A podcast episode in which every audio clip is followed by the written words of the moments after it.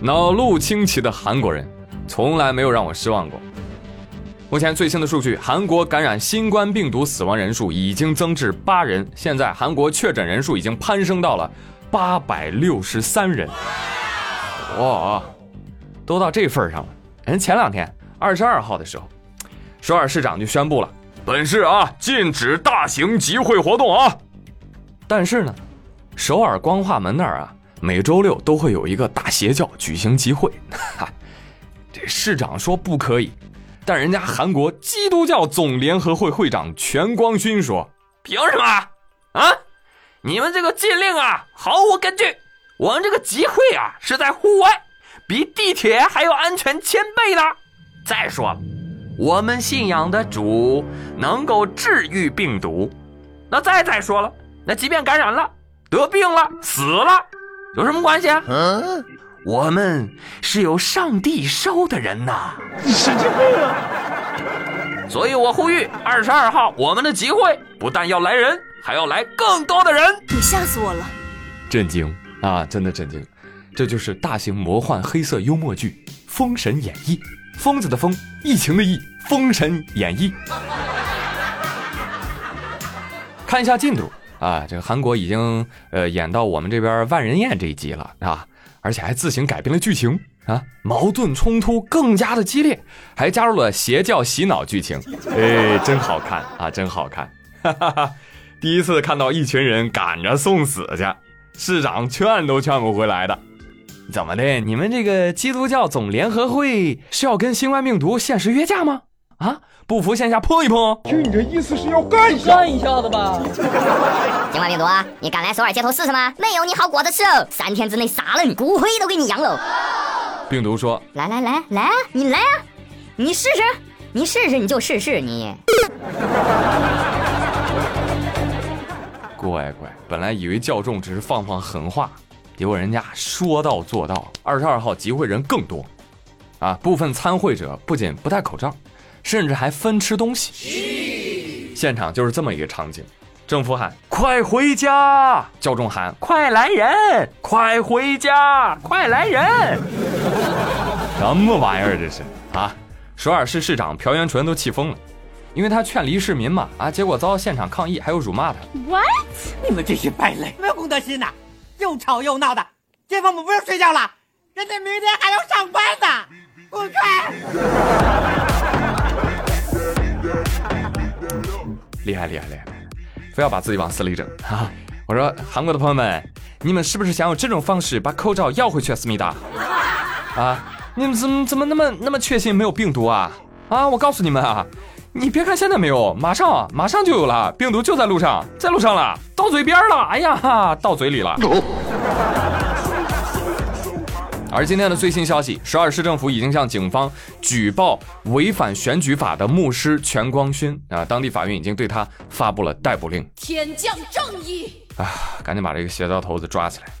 韩国啊，一个神奇的地方，嗯，一个一个你们可能以前都没有关注过，它是一个遍地是宗教、经常产邪教的地方。哦呀，那接下来不妨给大家简单的聊一聊韩国的宗教。韩国国内主要有萨满教、佛教、儒学、基督教啊，基本上算是韩国四大宗教。基督徒的人口比例最多，高达百分之四十。啊，就这么跟你说吧，就韩国总统啊，很多都是基督教徒啊，什么李承晚、金大中、李明博、文在寅啊。话说李明博当总统之前还是基督教会的大长老。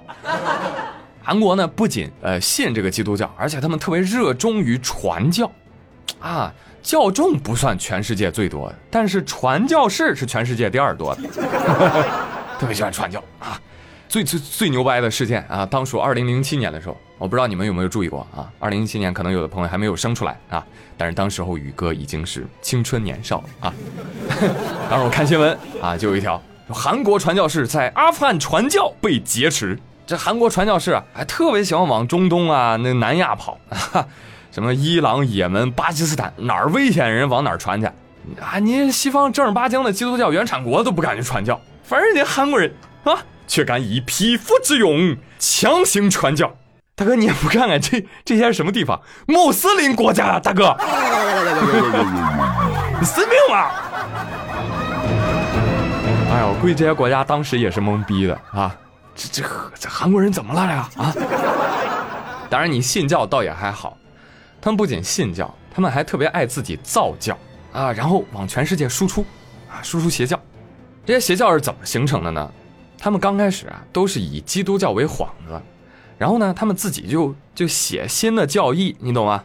你比如说啊，入我们教啊，要给教主捐钱，哈哈，啊，如果你是美女，你要给教主当压寨夫人啊，都都写进他们的教义里面。一跑偏，邪教就这么形成了啊。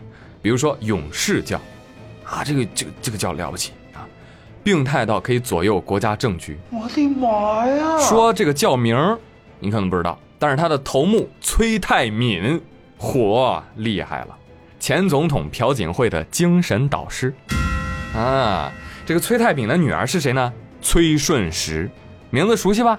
对了，朴槿惠倒台闺蜜干正门，闺蜜崔顺实，所以韩国民间也一度盛行一个阴谋论啊，都说二零一四年世越号沉船事件是勇士教教主献祭的阴谋啊，这个未经查证啊，传说 哈。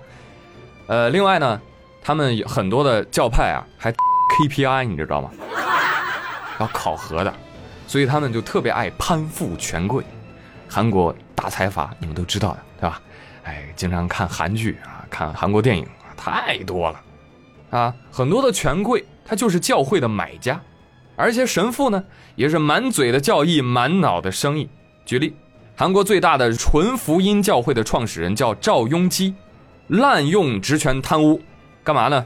以教会的名义啊。去买股票，买谁的股票？买他儿子公司的股票。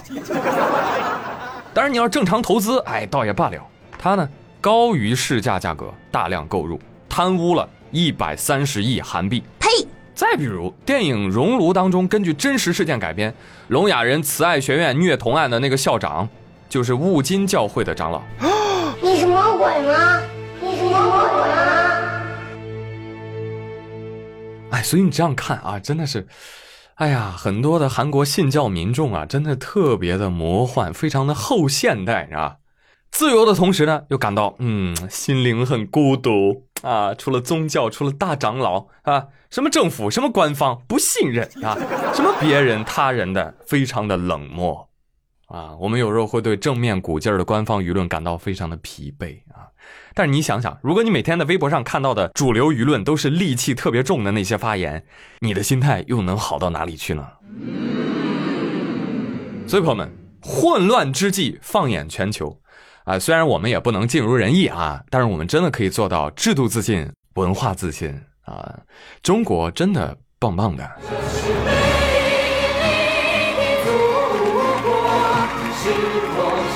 得了，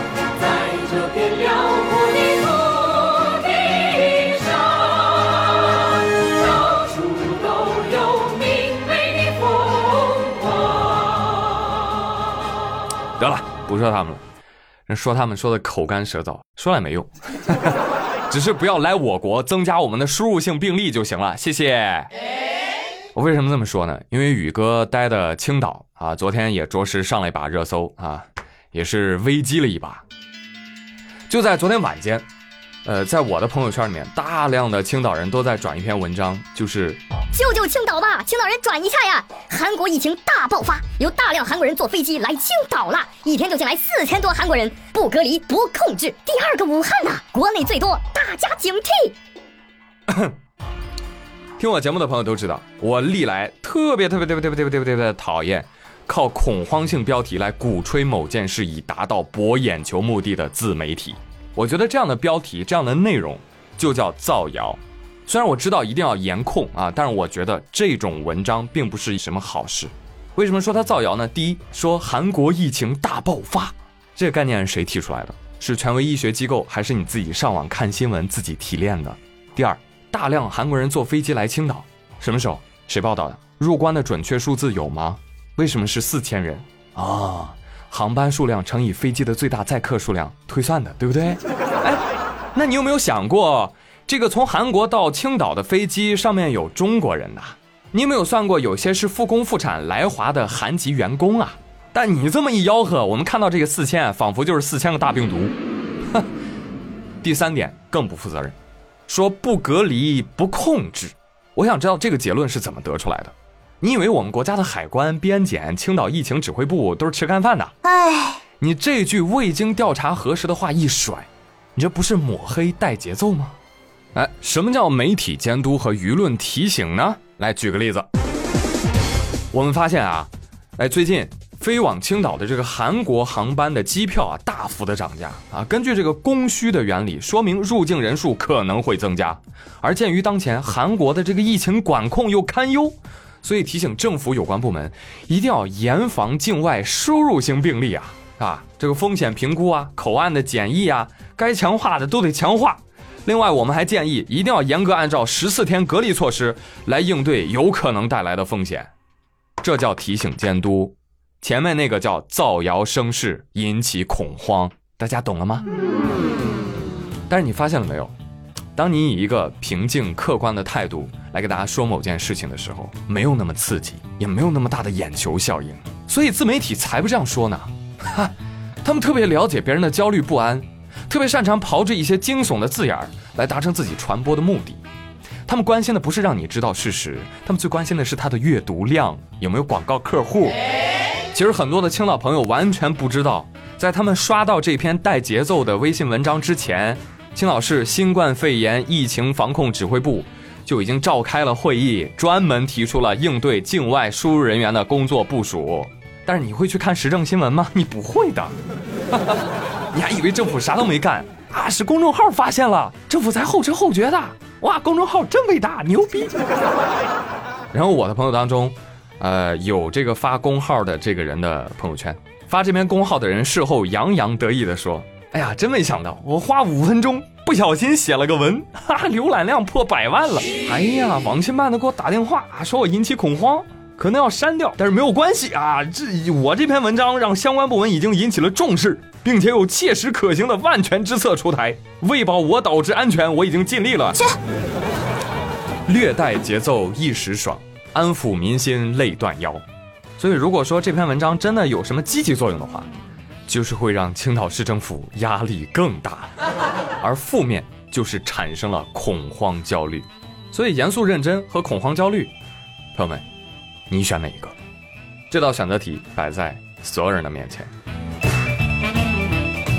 好了，朋友们，以上就是今天妙语连珠的全部内容。我是朱宇，感谢各位的收听啊！最后，请大家祝宇哥平安健康吧。当然，现在远没有到拐点啊，建议大家还是少聚集。现在的少聚集，是为了以后还能再聚聚。好了，就说到这里吧，我们下期再会喽，拜拜。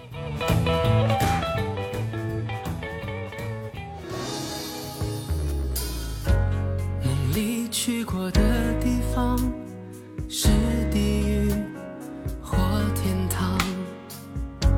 仰望的苍穹之上，是夜或晨光。所坚持的信仰，是谎言还是真相？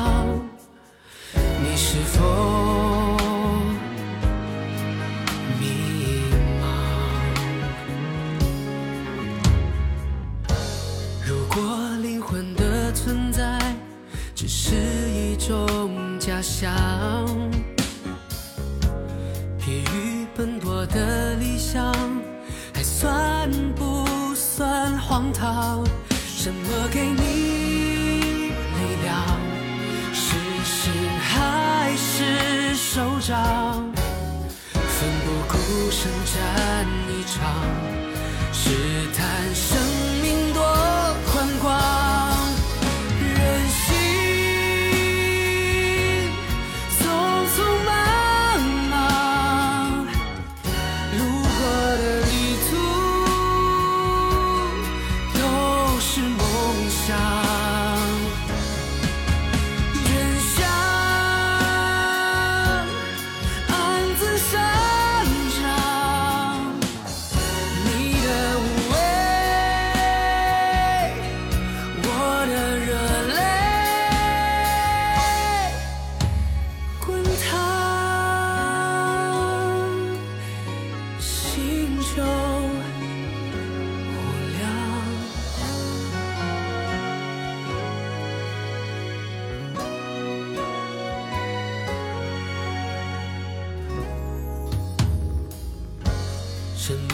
在血液流淌，画今生的形状？